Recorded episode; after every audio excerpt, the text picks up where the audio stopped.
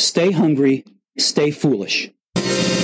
Before I start into the latest installment of Brains, Beliefs, and Biases, this time with David Schonthal on his book, The Human Element, I want to thank our sponsor, Zai, boldly transforming the future of financial services with a suite of embedded products and services, enabling businesses to transfer funds with ease and manage multiple payment workflows. Check out Zai at hellozai.com and let's get into the human element.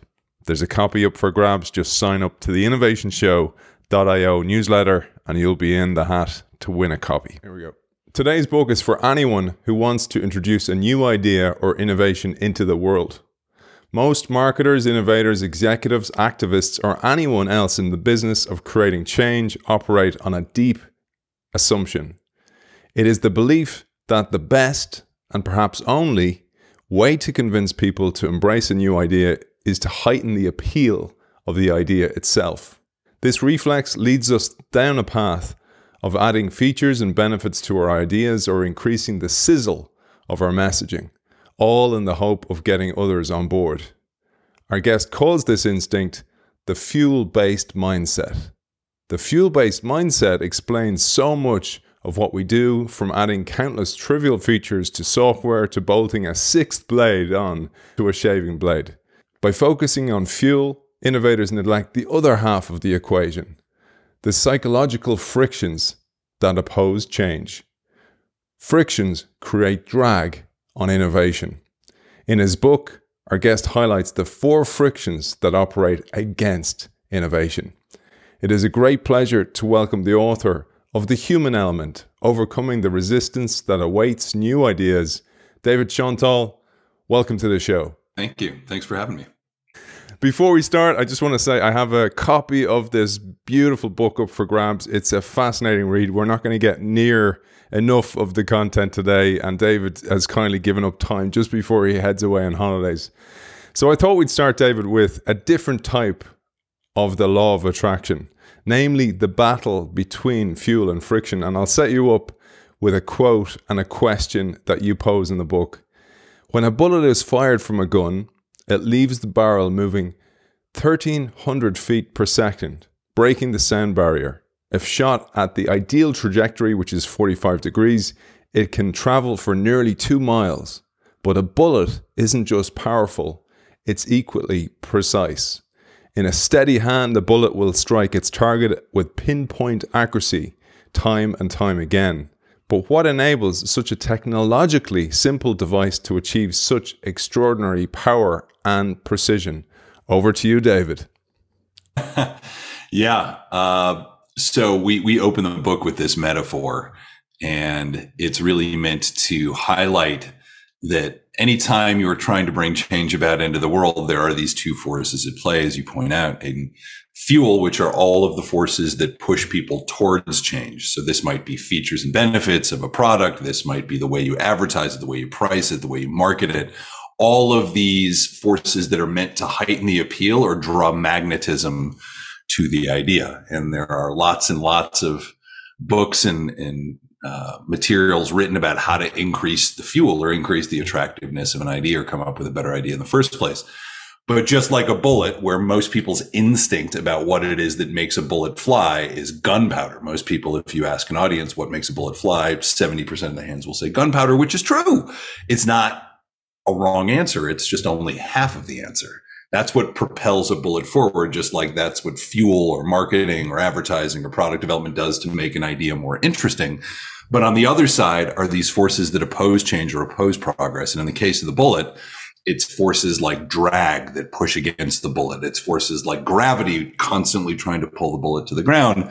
And unless the bullet is able to overcome these forces working against it, it will be powerful, but it will never actually achieve its objective. Similarly, in innovation and entrepreneurship and in, in change creation, there is drag there too, except the drag instead of gravity and wind resistance and, and uh, other types of forces that are physically pushing against your idea. These are psychological forces, and we call these forces frictions. And in the book, we talk about the four frictions that are constantly working against your idea from uh, originating with the audience that you're trying to to affect change with. And unless you're able to overcome these frictions just like a bullet, your idea may be powerful, but it will never actually achieve its objective. It's it's so meaningful for the audience of this show, David, because so many are change makers, heads of innovation, etc. And we've all been there. We're all like kind of okay, I'll I'll sell the idea better, I'll make it really, really appealing. But as you show throughout the book, and we'll get to later on, it is about focusing on the friction, and that's the difficult part because it's not it's not as sexy as focusing focusing on the fuel. Well, true, right? I mean, if if if you're putting forward a new strategy in your organization or you're trying to roll out a new initiative and people aren't saying yes and they're not getting on board all of our instincts as human beings is well i'm probably not explaining it properly or i haven't uh, made it seem appealing enough so let me rework it a little bit and reintroduce it or maybe let me explain it differently or sell it differently and we're constantly frustrated by the fact that even though we do that people still don't get on board and you're right uh, as human beings, it's our overwhelming bias to think that we are in control. So if they're not saying yes, surely we need to do something differently. Uh, and this book is really more about now the idea. Hopefully, it's good. I mean, we're we're assuming that you've got good ideas, but really the attention needs to be paid to the audience, not the idea. And how do we design not just the thing, but how do we design the introduction of that thing into its intended audience? And it's just so much more work as well. That's the other thing about all this. But let, let's give a concrete example right up front. One that you give in the book, one that reached out to you for help, which is the case study you give right at, up top about Beach House. It's a great story. So, this is a custom furniture company. They're uh, probably about five or six years old at this point. And their value proposition is that they can make custom furniture, so things like sofas, for 70% less than what custom furniture typically costs. Typically, custom made furniture is very expensive uh, and only available to very high income individuals. The benefit, of course, of custom furniture is that you can design it exactly the way you want perfect size, perfect depth, uh, perfect. Uh, color, hardware, fabric, every little bit of it can be designed to your specifications. Um, and the the company is able to do this for a fraction of what it would typically cost, which puts these types of products right in range with things that you would find at retail. So at least in the United States, this is similar now in price to a couch you might find at a crate and barrel or you might find at a pottery barn, which makes it more accessible. So uh, lots of appeal in the idea. And then of course, the other benefit in normal times is that this company can actually deliver this custom piece of furniture to your home in under 10 weeks, which is pretty remarkable in terms of supply chain. So uh, not surprisingly, the idea has a ton of appeal. They've got thousands of visitors to their website every day and hundreds of visitors to their retail stores every day who spend a fair amount of time 10, 20 minutes uh, on the site designing the perfect sofa, putting together all the bits and pieces, figuring out the color, figuring out the fabric, figuring out the size. And right before they're about to hit purchase in the checkout experience online, or right before they're about to put their credit card down in the retail store, uh, this very interesting thing happens, which is that they walk away. They abandon their cart, sometimes literally and fi- or figuratively. And so the company was left scratching their heads like, what is going on here? Clearly, there's enough fuel. There's enough magnetism to bring them to the site in the first place. There's enough appeal to the products that they're willing to spend sometimes upwards of 30 minutes designing the perfect sofa. Why is it that they're not pushing buy at the end? And of course, if you're in the audience and you're thinking here what might be going on, if you're like me, your instincts are, well, it's probably the price. Like they saw the price added up at the end and they're like, eh, with taxes and service, like maybe it's more expensive. Or uh, maybe they're not confident that they've actually chosen something that will fit in their house. Or maybe they're unclear on what the return policy is. Like if they've designed the sofa themselves, and it gets delivered and they don't like it, who's responsible? Is it the company or is it me because I designed the sofa myself? So the company's instincts are let's run a promotion to reduce the price. Let's talk about our money back guarantee to make it perfectly clear why uh, why people should consider taking this risk because if they're unhappy, we'll take the sofa back. And so they spend all this time and money running new ads, running new promotions and changing the price. And it didn't have the desired effect on conversion. And so we went in to do some research to find out what is actually going on in these consumers' minds. And when you interview 10 or so customers, this interesting pattern begins to emerge. And one of the surprising reasons why people didn't say yes wasn't because of the price. It wasn't because of the money back. It wasn't because of the return policy. It was because they would not allow themselves to purchase a new sofa until they could figure out what they were going to do with their existing sofa, which sounds ridiculous. You're like, wait a minute, like, how is that so difficult, right? Getting rid of the existing sofa. But when you think about it, let's say you're a young uh, millennial or Gen Z consumer living in a walk up apartment and you've got this sofa already in your home. Do you have to like hire movers to get rid of it? Do you have to call up a bunch of your friends and say like, Hey, could you come over here on a weekend and help me move my sofa? And let's assume that you're even able to get it out the door and get it down the stairs like what do you do then do you just like leave it in the alley behind your house do you have to call a trash removal service or like how does this even work? And there's so much anxiety that that produces in the mind of the consumer. We call this emotional friction. There's so much emotional friction that exists in their mind that they're like nah forget it. This is too much for me to figure out. So of course if you hear this in your beach house or, or a retailer and you hear this this data the solution becomes obvious, right? The solution is clearly, well, take away the existing sofa when you drop off the new one, which is exactly what they did. And conversion increased dramatically. But the point of the story is Beach House or companies like Beach House could have continued down this path of spending money on promotions and cutting into their gross margins and changing around content and language on their website and, and A B testing all sorts of different promotional tactics, which would have been very time intensive and costly. And it never really would have solved the problem because the problem wasn't about the magnetism of the idea. The problem, like most of the ones we talk about in this book, is overcoming this emotional resistance that people have uh, because the idea of getting rid of the existing thing is, is hard for them to wrap their heads around. This is what I absolutely love about doing this show is sharing the stories behind the theories. And you do that so well with so many great case studies. And it was just great that you worked on that one. But I wanted to come back to the bullet idea and uh, ask our audience to go, okay, you're a head of change, you're head of transformational change, or you're a CEO trying to get change in the company, even with that fuel behind you that you're the CEO. One of the things is we need more budget, we need more people, which is the fuel. And that's the natural thing. I need to get more people behind this. And then we get really frustrated when people don't buy into the idea. And we focus on the fuel and we get frustrated and then we have the attribution bias where we're like we blame them they're the problem etc and we got to really look in the mirror and going wait a second. When i point the finger there's three pointing right back at me. And pretty pretty there's not four because it would be perfect for this metaphor which is it's the drag on the bullet. The drag on the bullet is the friction. And there's four main frictions that you identify in the book. And i thought at this stage would give a high level overview of the four. And then I'd love to go into the each in depth as much as we have time for today. Yeah, I'd be happy to. So, uh, as we talked about, there are these four frictions working against change.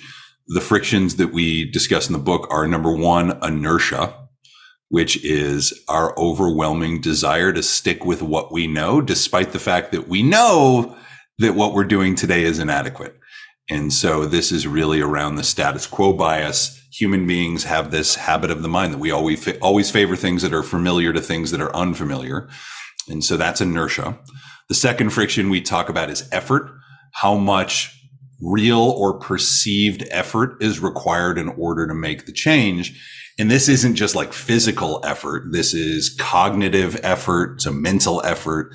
This is economic effort uh, how much will we have to give of ourselves in order to adopt that new thing? The third is emotion. What are the undesired negative feelings our new idea might cause in others?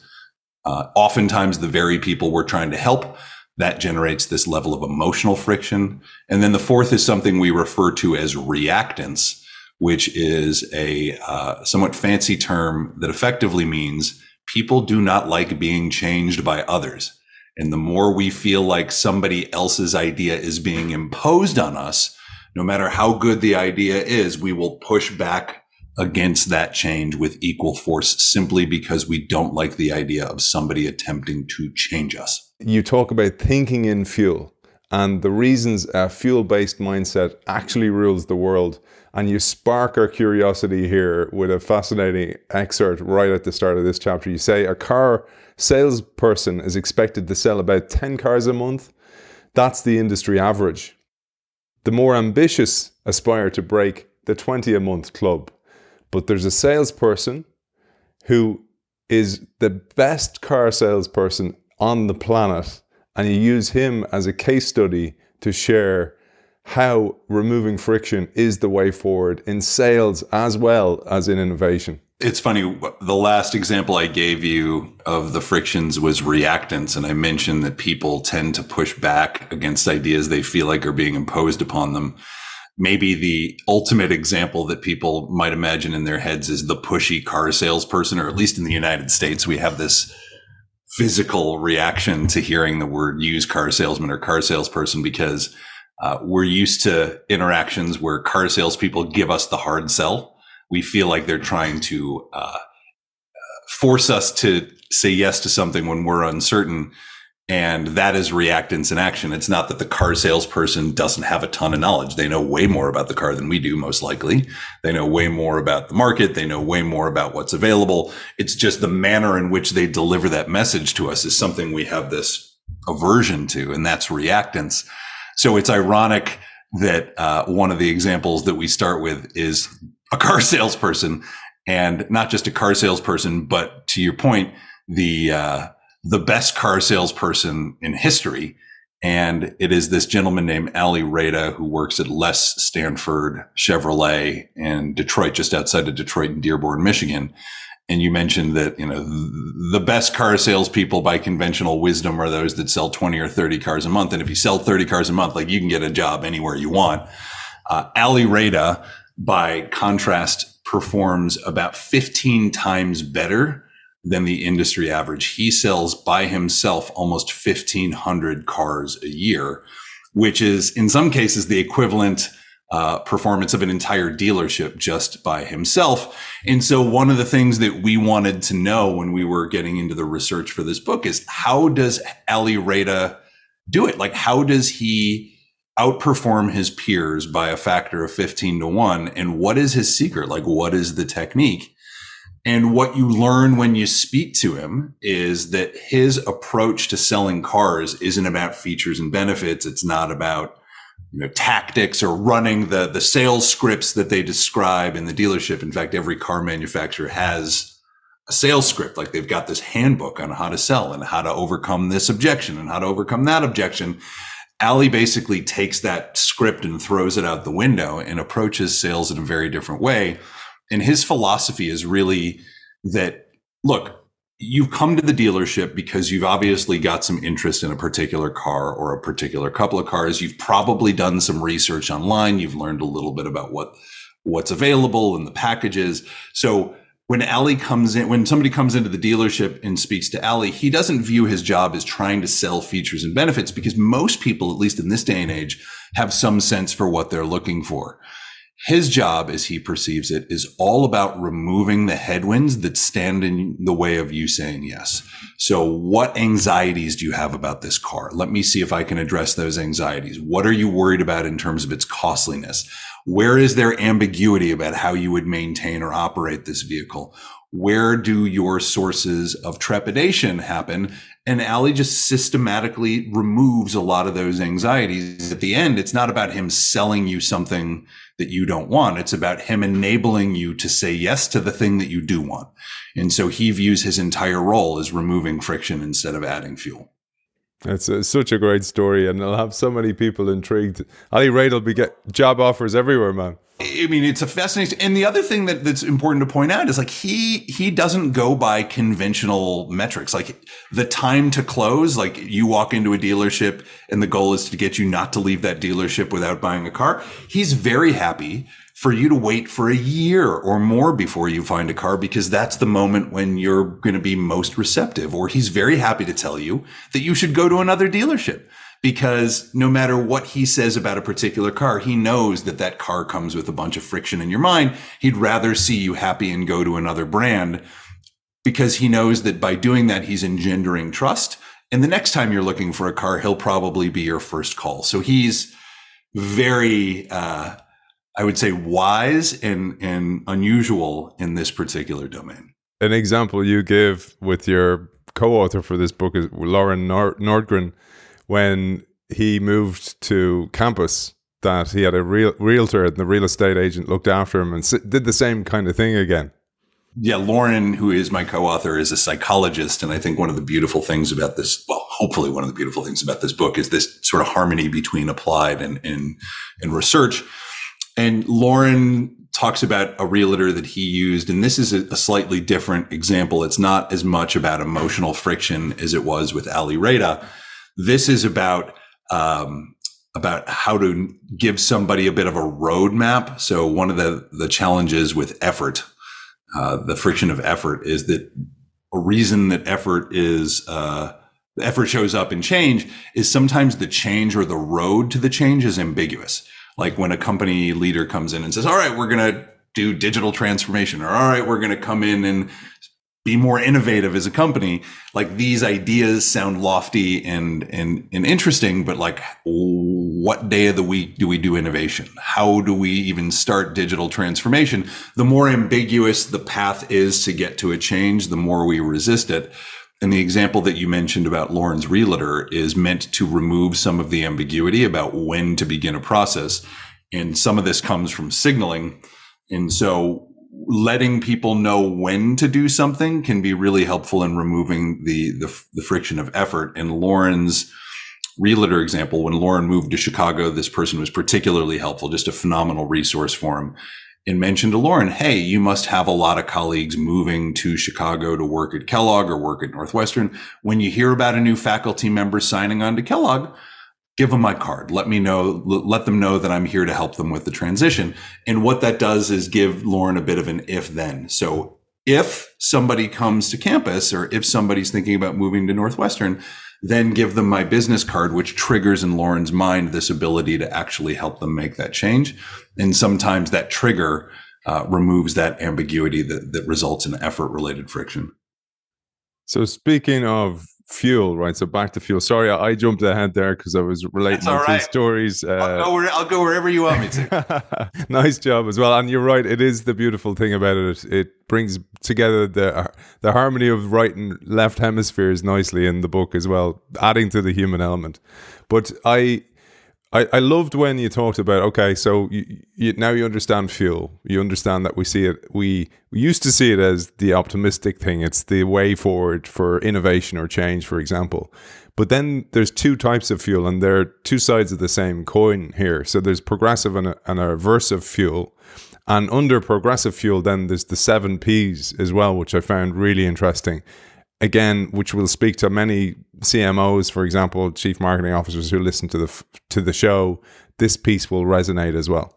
Yeah, I mean it's it's the sort of classic marketing mix. Originally, there were the four P's that were popularized by uh, my Kellogg colleague Philip Kotler, who is this sort of scion of, of marketing goodness.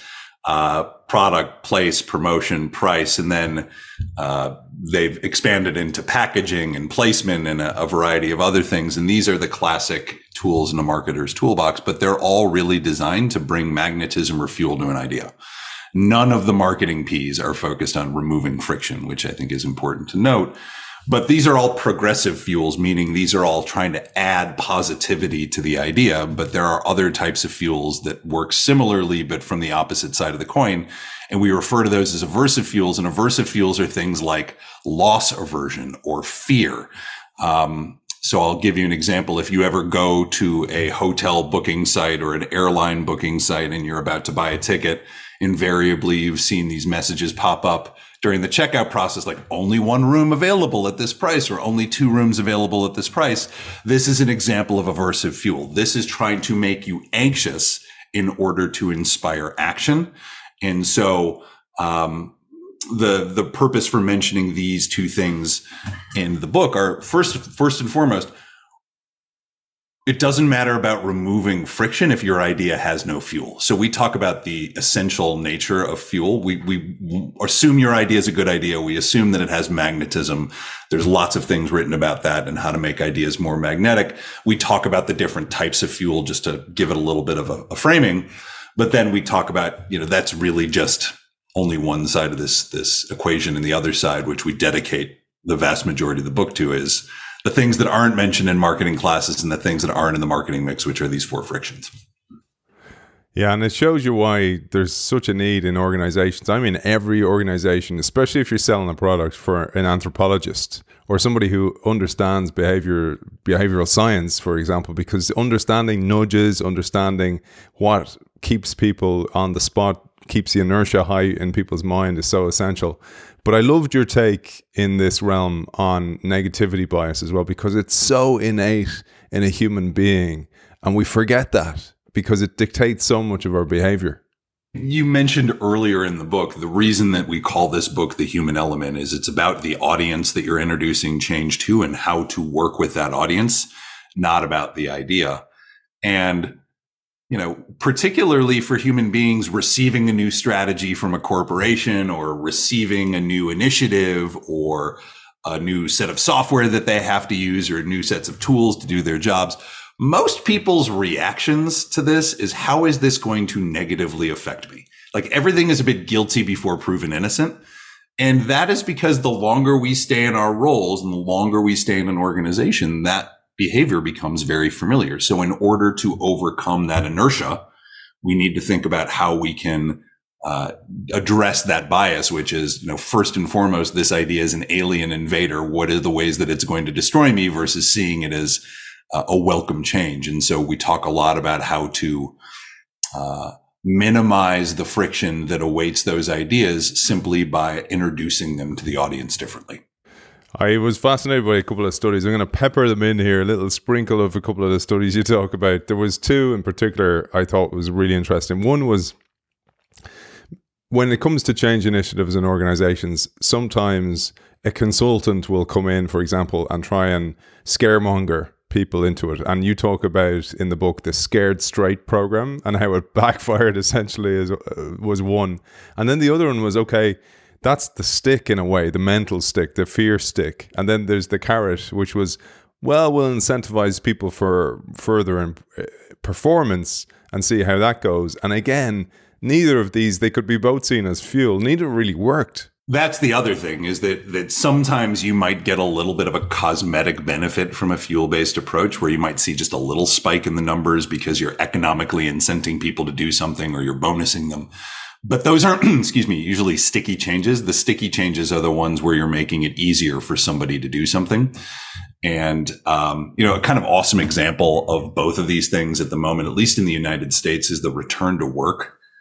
Um, I don't know if you're experiencing this in Europe as much, but uh, if you kind of go back in time to 2020, like rewind your mental clock to March 1st of 2020, and I were to ask all of you, all right, I'm going to give you two choices. One, is you are either you're able to work in your office or in wherever your, your normal place of business is and you can work with your colleagues and interact with your colleagues in person or you can work exclusively from your second bedroom or your kitchen counter and, and work at home only and remote only. Which would you prefer? Most people that i will poll with this question like by a long shot will raise their hand and say i'd prefer option one please. Then uh, obviously March 15th or so rolls around and all of a sudden we have to work from home. We're forced to work from home. The idea of working remotely is better than the idea of not working. And almost overnight, all of us change our behavior. And then you fast forward almost exactly two years later. So March 1st of 2022. And now all of these employers, I mean, presumably COVID's a little bit more under control. We understand it better. And all of a sudden, these offices are opening their doors back to employees and inviting them back into the office. And all of these employers are saying to their employees, like, hey, hey, remember that thing you said you wanted to do two years ago? We can do it. Like, everybody, come on back, come on back to the office. Like, come on, it's open again. And all of these employees are like, I don't know. Like, I'm not so, I'm not so sure I want to do that. And so, what are employers' reactions to this? Like, what do employers do? I mean, some employers are being really aversive in the way that they choose to do this. So they're using fuel. Almost all of them are using fuel. Some of them, like Elon Musk, are using aversive fuel, which is come back to the office or you're fired, right?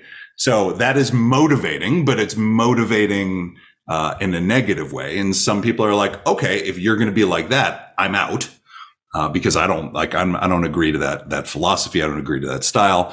Other employers are trying to heighten the appeal of coming back to the office, so they're doing things like paying for people's commute or bringing in free lunches and talking all about the cleaning policies of how they're going to sanitize surfaces. Or they're like, this is not a joke. I swear this is true. Putting soft serve ice cream machines in the cafeteria. And they're like, see, like, look at all of these amenities.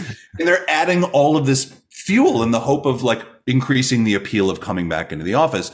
But what they're failing to recognize you know that might get somebody to come in the office one day sort of like scared straight or incentives like that might catalyze an action in the short term. But that doesn't make the idea of coming back into the office longer term more appealing because they're not solving the real problem. The real problem of why people aren't coming back into the office doesn't have to do with surface sanitation or commuting or the absence of ice cream. Like the real reason many it's people killer, man. Many, many, the real reason many people are choosing not to come back into the office is in those two years, in those two years that they have been working from home, in addition to losing something, which is the collegiality and, and, interaction of working in the office, they've gained something that's even more important. And what people have gained in those two years is this sense of autonomy, right? I've now got control over my time. I can wake up a little later. I can have lunch with my kids. I can go to play baseball in the park with my, my kids after work. I can take the dog for a walk. I can take a little nap in the middle of the day. I'll get my work done but I am fully in control of how I get my work done. And that is extremely appealing to people.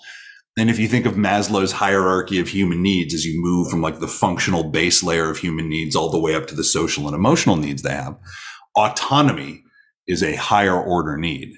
And unless companies can help address some of the higher order elements here and remove some of that friction, which really is reactance, how do we preserve people's feeling of autonomy while still trying to achieve our business objectives?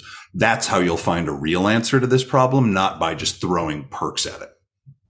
Great answer, man. I, I, I had a picture of somebody listening, munching on a soft serve ice cream, kind of going, "No, Schonthal's wrong. I, I got one of these at home." yeah, oh, this is pretty sweet. There's a killer there's a killer little line here and, and it relates to a former student of yours who again called on help. Uh, they worked at a on a large environmental project. And it, i love this line because this will ring true and it will resonate with so many of our audience. You said in the physical world applying force to an object has an opposite and equal effect. It increases friction the same is true of ideas. Applying fuel can quite unintentionally amplify resistance to the idea. And this teases us up nicely for this example that you share. There's a few examples that that this gets uh, that get highlighted in the book on this, and and I think this is a really important point. Oftentimes, we cause the friction, and we do it inadvertently. And and sometimes the friction we cause is actually a result of the very thing we think is going to help people. Um, I think the the best example, one of my favorite examples in the book, actually comes from from history, which is the invention of cake mix. Yeah, I love that. I love that one, man. That's a brilliant one. Yeah, and this is, I think, is like the perfect encapsulation of this idea. Um, if you're you're listening and, and you think about your your your baking history, if you've ever baked a cake, there's a pretty good chance that at some point in your life you've used one of these packaged cake mixes. In fact, at least in the United States, 70 million Americans use packaged cake mixes every year, which is an astronomical number. And it's not a surprise why. I mean, they generate fantastic cakes. It's significantly less expensive to buy pre-measured dry uh, ingredients than it is to buy a bag of flour and buy a bag of sugar and buy a container of baking soda, et cetera. And so it's more cost effective. It produces a great result. And uh, you'd think, you know, surely this must have flown off the shelves the moment it was invented. If you go back to the 1920s when cake mix was invented, and it was invented in like 1929, um, it was in response to an overwhelming uh, desire by home bakers to have an easier way to bake a cake. So they had the same problem then. It was expensive to buy all the ingredients. Many people didn't have a lot of uh, experience in baking. And so the process was a bit intimidating.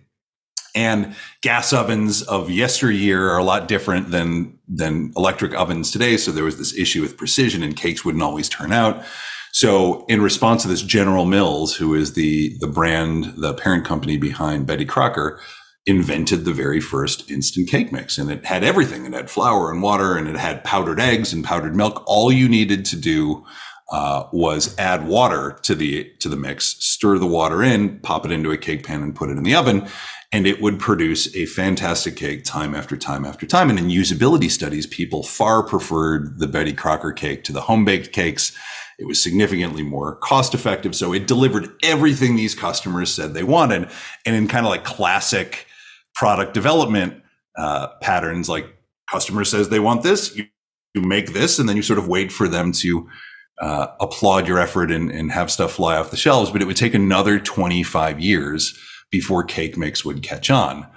And when you look at the data, you're like, why on earth aren't people buying this? We're doing exactly what they're saying. It's delicious. It does everything they want and they're not buying it. What could possibly be wrong? And it would take them about 15 years before they'd get fed up and actually start to seek an answer.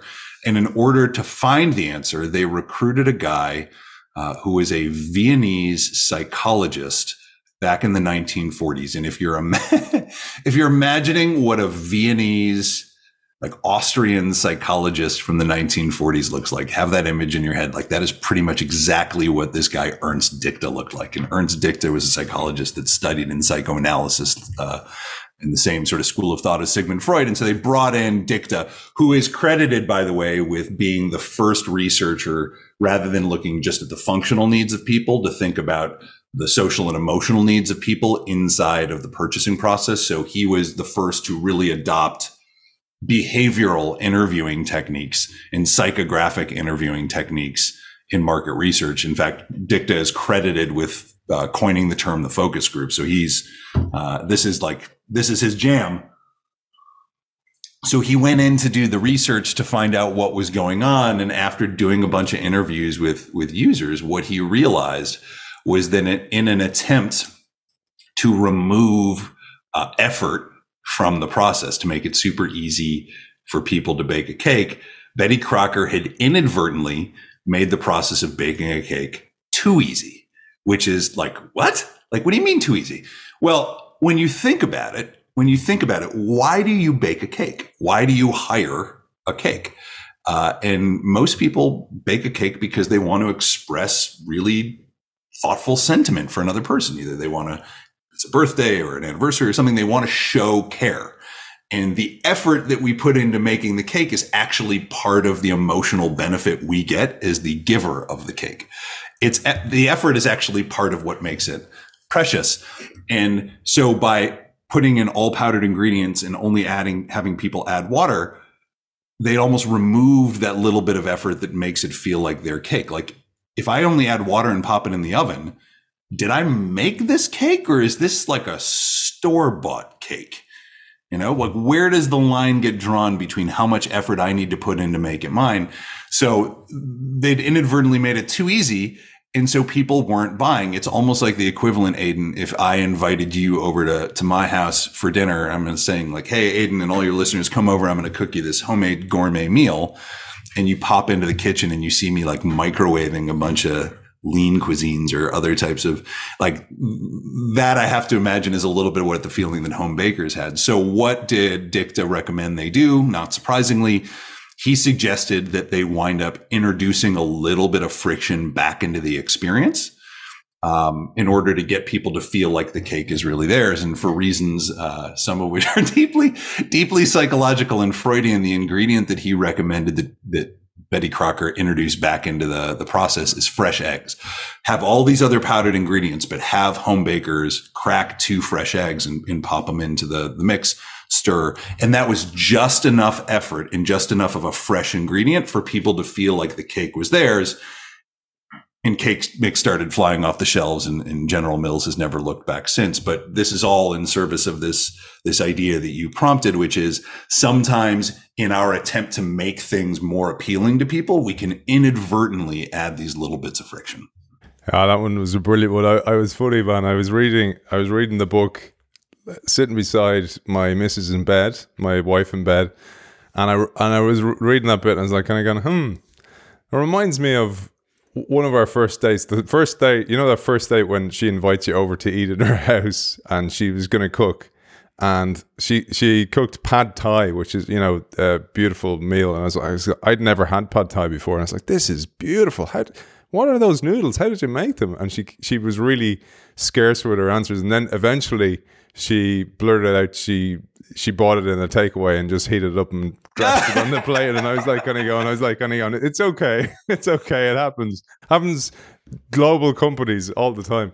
But the, uh, the thing I thought about actually when you were saying is, you know about this because actually you've worked with so many of these innovators or they've reached out to you, former students have reached out to you afterwards, is that oftentimes the organization, the leadership suite, the C suite the executive boardroom will go, you know what, we'll take care of strategy. We'll come up with the vision for the company and we'll just get everybody to execute on it. And I thought, well, that's a nice analogy for what happens there because it's just like that in in that you need some friction, which is be well, at least try and get people's involvement. Let, let them feel part of it, of the cake that we're going to bake, which is the new organizational vision.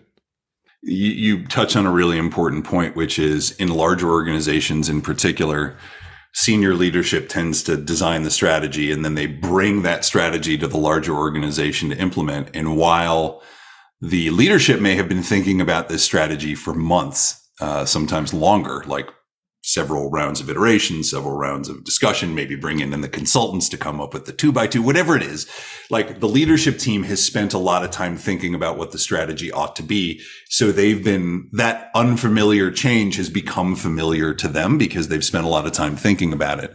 But one of the, the challenges, particularly when it comes to inertia related friction is when that message is dropped on the, the broader organization, even though the leadership team has spent months getting used to it, that organization is hearing it for the first time and going back to this negativity bias, people's first reaction to any new strategy is, Look, you know, this has got, there's some way that this is going to cause a problem for me. I just don't know what it is. So I'm going to be real anxious about it. And one of the remedies, simple remedies for this uh, friction of inertia is give people time to warm up to a new idea. So begin to drip irrigate them with small messages about the change. Give them a little bit of a time, time to get on board with it. Don't ask them to say yes or no the first time they hear about something. Make it easier for them to say yes by getting used to the idea, which is why, by the way, going back to my consulting days working at Deloitte or, or IDEO, the way consultancies uh, structure projects is very much in this ilk, right? You have the project kickoff meeting, so you get everybody's input on what the project direction should be, so people feel a sense of authorship. Uh, then you have like a mid-project check-in meeting where you show people what progress you're making and you get their feedback and their input, so you're showing them the direction things are headed in and then you have some sort of a final meeting where you reveal the strategy. But typically what you're revealing in the final meeting is some iteration of what you'd shared in the midpoint meeting that calls back to some of the inputs from the first meeting. So by structuring projects in this way, you're slowly getting people used to the change that you're planning on introducing, which is why organizations are more receptive at the end. But if I go behind a curtain and then come out with a strategy for the first time at the end of the project, you're like, whoa, like, hold up how did you how did you get here? So this stuff shows up. We don't necessarily know what we're seeing when we look at this but these types of approaches to change are all about removing this one specific friction of inertia. I, I thought about that from a consultancy perspective because there's that part of the mix the, the you know that part as well where actually some some organizations just want the cake mix. They don't want to even crack open an egg. They just want just give it to me i'll i'll execute. But that piece you were talking about is sometimes then you get a good consultancy will certainly make the organization absolutely feel that it's their strategy because they want them to because then they're going to have more buy-in and sometimes then you have a little bit of pushback to the consultancy going what did they do all they did was crack open a couple of eggs and then there's the worst scenario and this is i realize this is being recorded so i won't name names there are those consultancies that are hired simply to validate the idea that you already had right? Like if this consultancy says it's okay, then all of a sudden like that gives credibility to this and there's an independent arbiter of our idea. But you know, the classic examples of, of consultancies like basically PowerPointing your own idea and serving it back to you and being like, this is brilliant. insurance policies, man. Insurance. So nobody gets fired around here. So no worries saying that on this show. we say it like it is. There's a killer line there. I, I mentioned about um, the student who came back to you about the the charity, the non-profit they were working in. But you lead on from that, and I don't know if you want to cover that, but this line I thought will speak through to so many CEOs listen to the show because this is a common refrain that I hear. It isn't just the idea that suffers, you say. The innovator suffers too. The CEO invested heavily in his vision and put his reputation on the line only to watch it fail. What does the CEO learn from this experience, you ask? Many learn to lose faith in those around them. They learn it's impossible to get anything done around here. Frictions are usually hidden from plain sight. If we don't understand the forces of resistance, we end up placing the blame on the people and institutions that reject our ideas and not the dark forces that undermine them. That was a brilliant line that really encapsulated what you're trying to overcome with the book. And I think that the other thing, you know, speaking about human element, right? There's the audience, but then there's, uh, to your point, there's also the person who's trying to create that change. And again, our instinct is that if people aren't saying yes, it's something wrong with the organization or it's something wrong with the idea or I'm not explaining it properly. But one of the byproducts of that is if I try something and it doesn't work, perhaps you know, perhaps the organization isn't a place I should work, or perhaps they don't get it, or perhaps there's something wrong with, with how I'm in, or, something wrong with my strategy. And again, we can get false negatives and false positives by only focusing on the fuel side of things. I think one of our hopes with everybody who reads this book, sort of like the Matrix, like once you see the four frictions, hopefully it's impossible to unsee them because once you know that they're there, in addition to any other part of a project plan where you're thinking about, and I know you've had Alex Osterwalder on the program.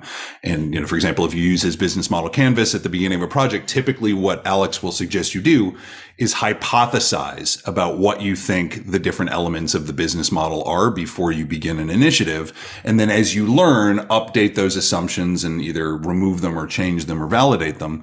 We suggest doing the same thing with what we call a friction map. And a friction map, which uh, is introduced in the book and you can download it from the book's website for free, is this basic, this worksheet where at the beginning of a project, you and your teammates sit down and say, all right, where do we think do we think that there's going to be some inertia here? And the question we really ask people is how much of a departure from the status quo is this new idea? The greater the departure from the status quo the greater the amount of inertia. And we have people sort of forecast or hypothesize where the inertia will exist and with whom. Then we do the same thing with effort. How much physical effort do we think people will perceive or or um, uh, cognitive effort or how much ambiguity is there to this change, the more of that, the higher the source of effort related friction. Who do we think will be affected there? How, what is the magnitude of that? What do we hypothesize on that? Emotion, what might our idea cause? What negative feelings might our ideas cause in others? Either the people that are our champions inside of the organization or people that they try to bring the idea too, because don't forget, particularly in B2B, it's not just the initial recipient. It's also all of those people inside of an organization that that person needs to convince. Where might some emotional friction come in there? And like, where do we forecast for that? And similarly, reactance, do we think anybody might feel like we are trying to impose change upon them? Who might those people be and why? And then as we proceed through a project or we proceed through a change initiative or a venture build, uh, we update those assumptions based on what we learn and we come up with remedies to address them because what we also know is that frictions are far easier to address when they're forecasted and mitigated than when they pop up after the fact. Fixing something that has manifested is always harder than trying to forecast it in advance. So going back to your example about change makers, one of our recommendations is everybody who's introducing a new idea, think through these frictions in advance because addressing them up front will always be more effective and more efficient than uh, remedying them when they present. So, to close this concept of fuel thinking, which is the opening part of the book, I love this line as a segue to the rest of the book. You say, We focus our attention on adding gunpowder instead of reducing drag. The limitations of fuel call for a new approach to innovation. It demands that we stop thinking in fuel. And the rest of the book explores this new way of thinking. So, lovely segue to jump into why we stick to what we know. This is uh, the whole section about inertia, and then how do we overcome inertia? We touched on some of this, but we'll do a little deep dive here because this is the starting point.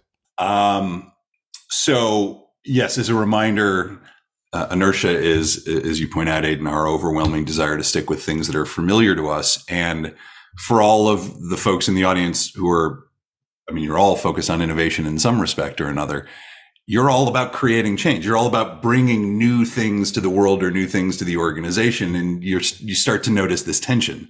The very thing that we are doing to create change triggers this very powerful friction. Any new idea by definition is going to have some degree of unfamiliarity to it. And our overwhelming instinct as innovators or entrepreneurs is to highlight the newness of our thing like here's all of the new things that this can help you do. Here's all the new features and benefits. Here's what we're going to be able to do as an organization that we've never been able to do before. Uh, i work in um, in in healthcare quite a bit. I'm a partner at a venture fund that focuses on digital health. And you know once every couple weeks i'll have an entrepreneur meet with me and my my colleagues and introduce some sort of new technology to help physicians or, or, or administrators in hospitals or clinics manage their patient populations better, better manage their workflow or clinical decision support or something, something to help doctors and nurses practice medicine better.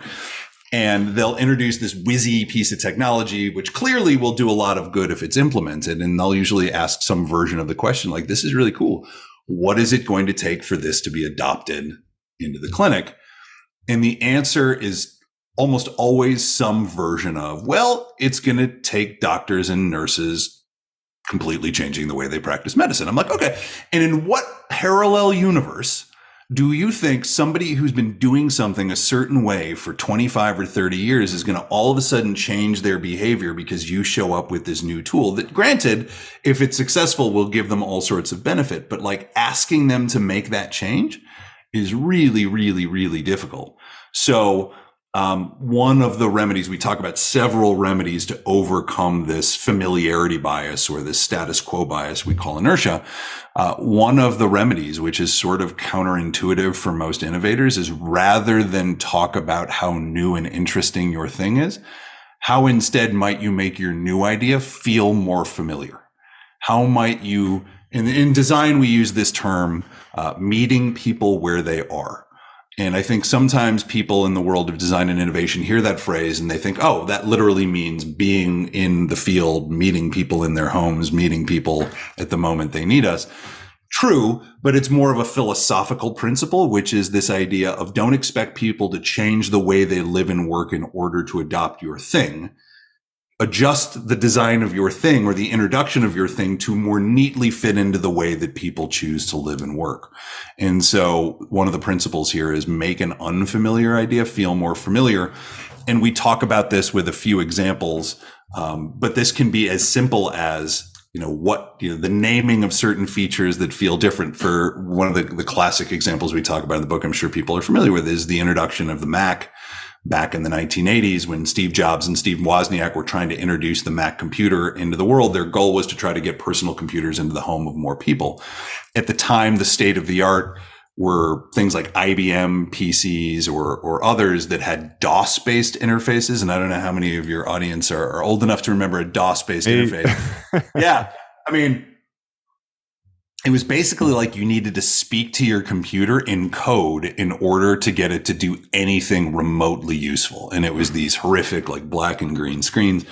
and Jobs and Wozniak knew that in order to grow the size of the market, to get more people thinking about having a personal computer in their home, they had kind of two assumptions they were going to base be, they were going to base it on. Number one, we assume that more people will learn the language of computing, and therefore more people will get uh, comfortable with DOS, and we can pr- produce a DOS based computer. Um, or we can change the way computer interfaces work to make them feel more familiar to people that don't have conversancy in computing language. And so it's not an accident that uh, the first graphical user interface was introduced by Apple Computer, and graphical user interfaces are how your computers look now, which is you don't need to speak to it in code; it actually looks user friendly.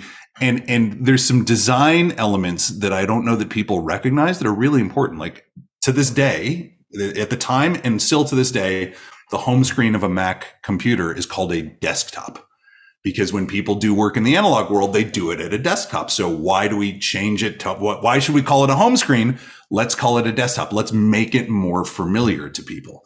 Um, it's no surprise that you create on that Mac desktop documents, literally quote unquote documents, and you store your documents in folders. And when you're done with that document, you literally crumple it up you don't delete it because delete is a computer term. You crumple it up and you drag it into the trash. So they've designed the interface to feel familiar because it works the way the rest of your world works.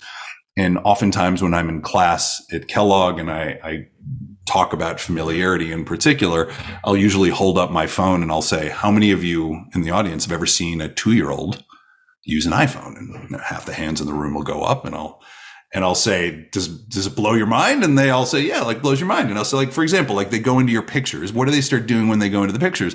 And people will start doing this with their fingers. And I'll ask the group, how do they know how to do this?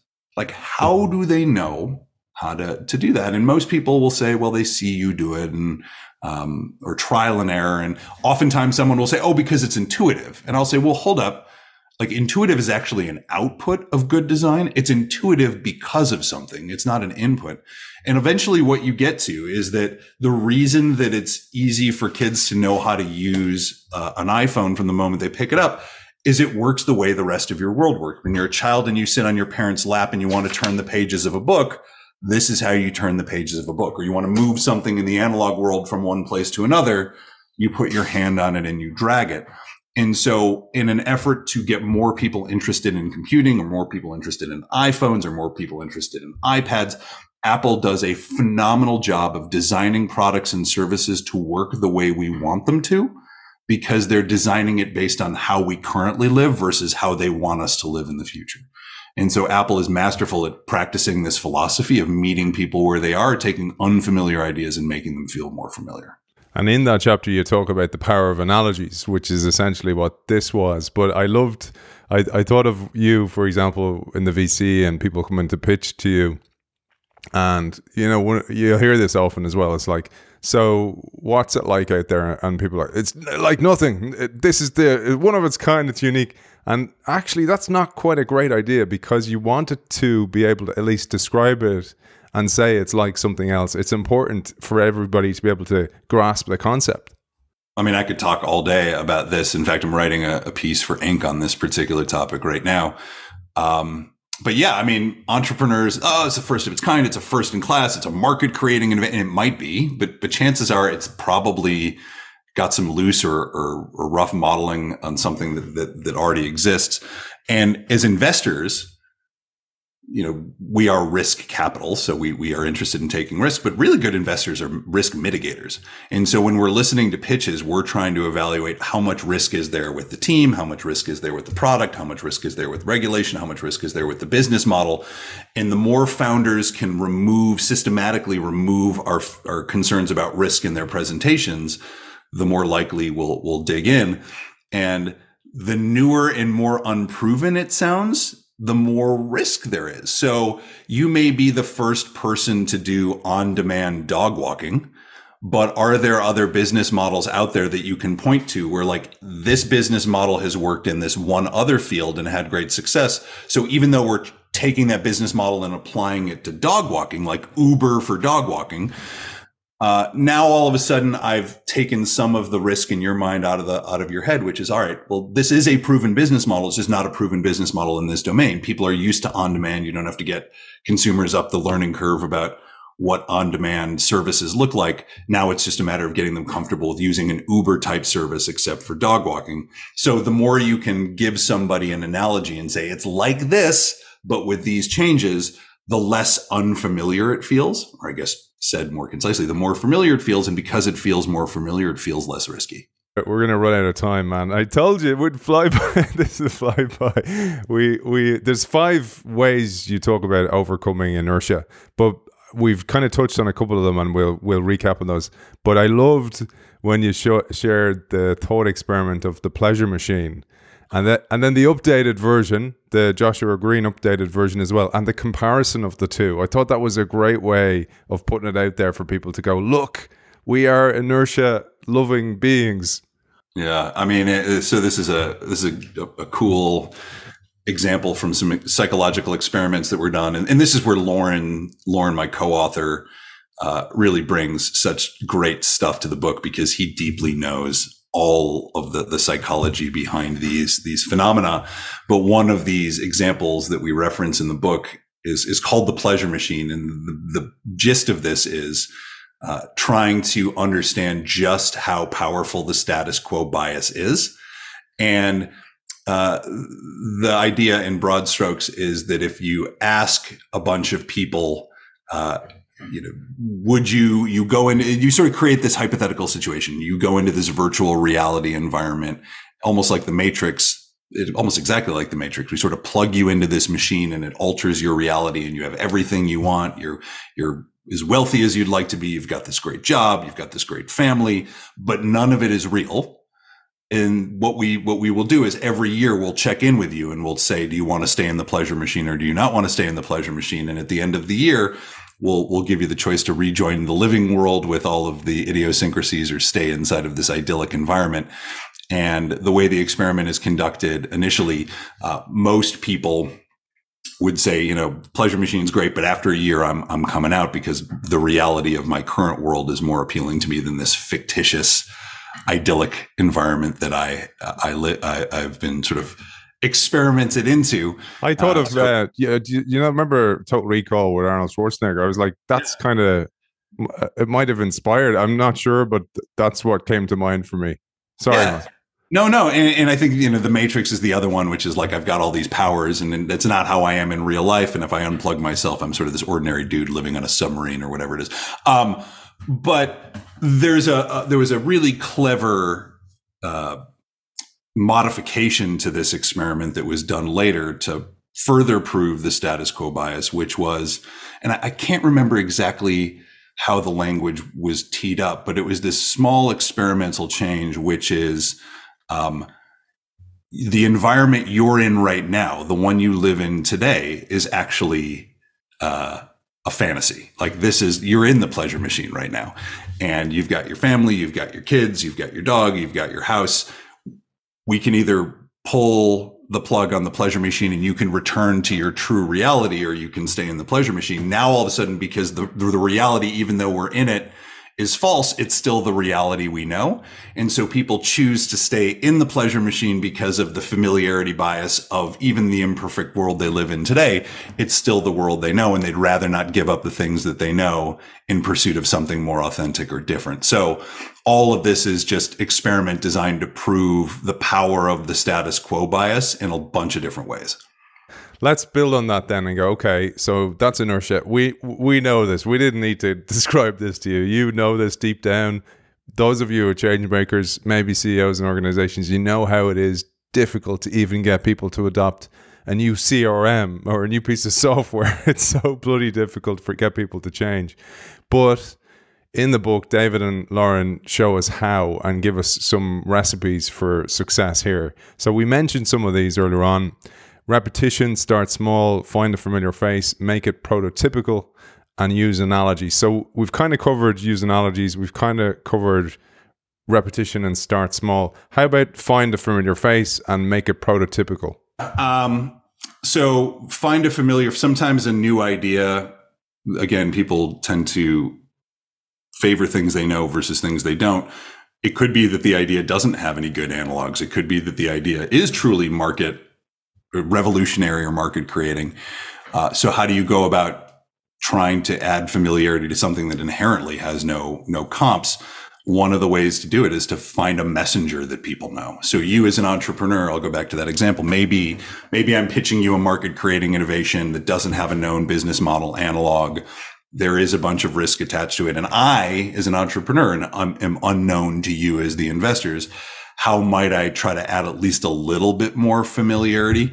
Uh, one is to have somebody introduce me to that venture fund that is is familiar to them, so that credibility of the messenger gets extended to me as the entrepreneur, and that helps take the unfamiliarity of me as a, a new founder and make me feel a little bit less threatening and a little bit more familiar to you. So the endorsement, so to speak, of somebody who is credible, who somebody knows can add a lot to an unfamiliar idea. There is a, there's a, an ad in, uh, in the United States. I don't know if Tom Selleck was ever big in Europe. Oh yeah, Magnum, yeah, Magnum PI, right? So Magnum PI on daytime TV is now selling older Americans reverse mortgages.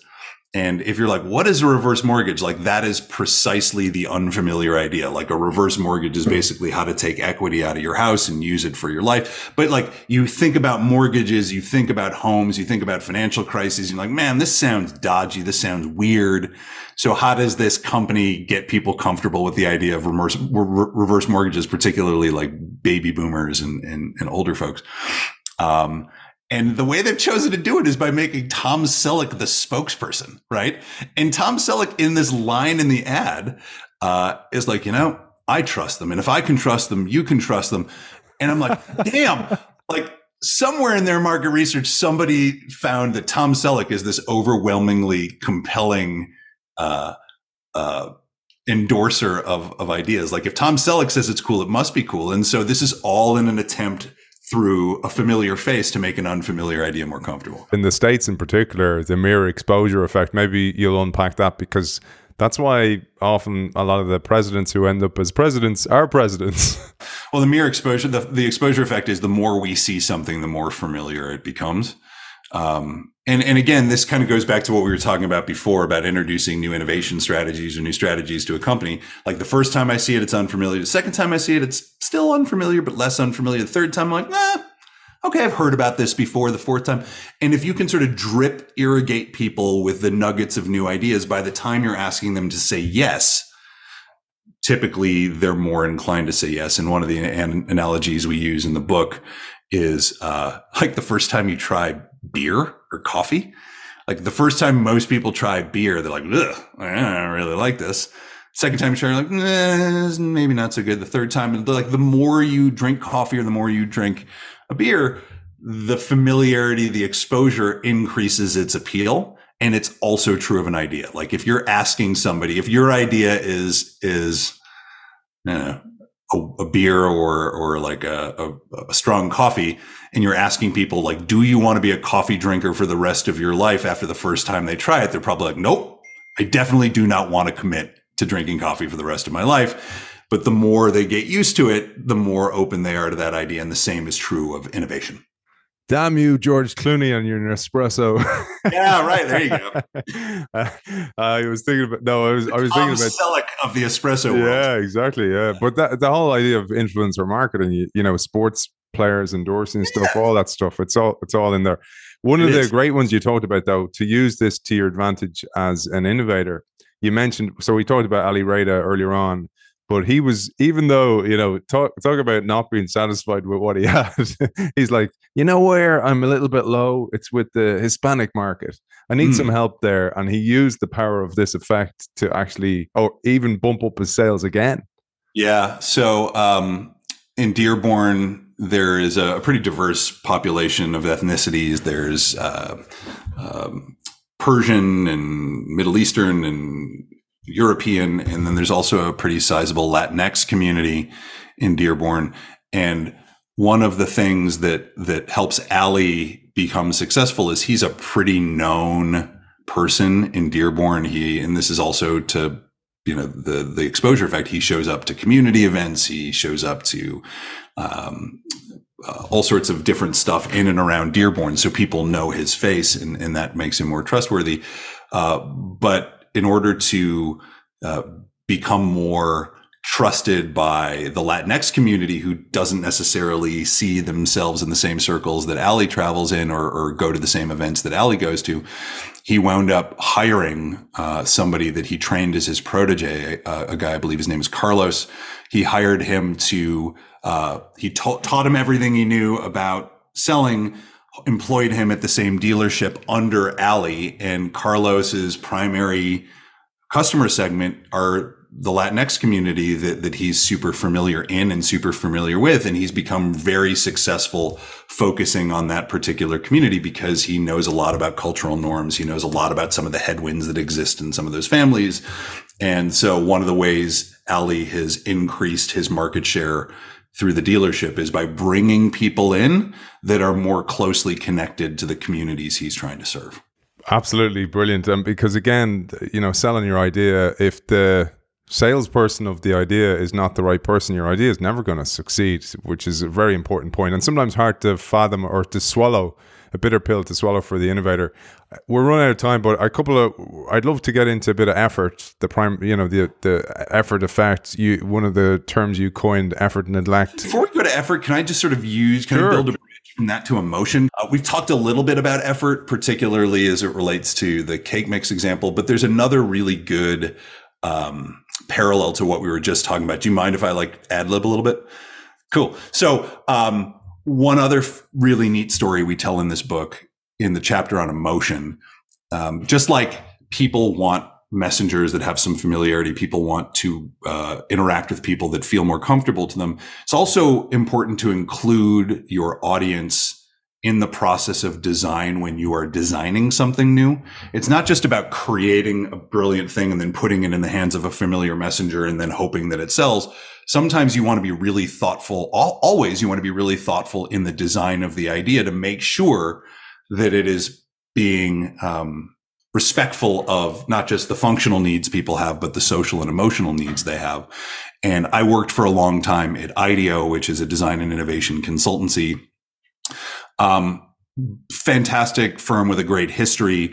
One of the challenges that that I think IDEO ha- has had historically is that most of the people that work at IDEO tend to be relatively young. Like it's design and innovation is a bit of a young, or at least the perception is it's a little bit of a young person's game. And yet IDEO is attempting to build products and services for all types of people of all ages. And, and not surprisingly, there is a huge need to create more interesting products and services for elders, for people who are aging, either keeping them in the workforce longer or helping them age more comfortably or healthcare, whatever it might be. And so here we have a, a company that has a lot of designers in their 30s designing for people who are in their 80s and 90s. How do you bridge that gap? right? How do you help make these ideas feel more appropriate for meeting these individuals where they are? And there's this fantastic story in the book uh, about the background of this. But but one of the things we highlight is a woman. One of the people we highlight is a woman named Barbara Beskind, and Barbara uh, joined IDEO at age 90. Uh, and the story of how she got to IDEO is pretty cool. But she joined IDEO at age 90. She uh, would show up to the Palo Alto studio a couple days a week and work on project teams. She has a background in organizational design would show up working to sit with project teams that are working on projects for aging, not just to help those project teams think about the design of an idea or how to make buttons easier to use for people with arthritic hands or things easier to see for people that have macular degeneration, but also to help the team understand how that idea is likely to be perceived by its intended audience. And there are countless examples of Barbara flagging for these project teams what they think is a really good idea is being something that will cause a lot of emotional friction in the market. One example is a team was doing some work for an assisted living company and trying to create a more um, uh, a better experience for people in assisted living and how might we make this feel more aspirational instead of feeling uh, like more of a negative experience and one of the analogs they look to to think about how to make this experience better were things like all-inclusive resorts and cruise lines. So all-inclusive resorts, you pay an activity fee and then you have unlimited access to all of the activities. You don't have to worry about deciding, should I do this or do that? Do I have to take out my checkbook? Everything is included. And so maybe one way to make the assisted living experience feel better is to design it in such a way where when people show up to an assisted living facility, they pay this upfront activity fee of like 3,500 or 4,000 bucks. And then for the whole year, they don't have to worry about, you know, one one-offs or, or making decisions about what to do. Wouldn't that be great? And they brought this idea to Barbara and they said, Hey, Barbara, we got this fantastic idea. People will pay this upfront activity fee and then they can do anything they want, not have to worry about it. And Barbara's like, that is the most insulting idea I've ever heard.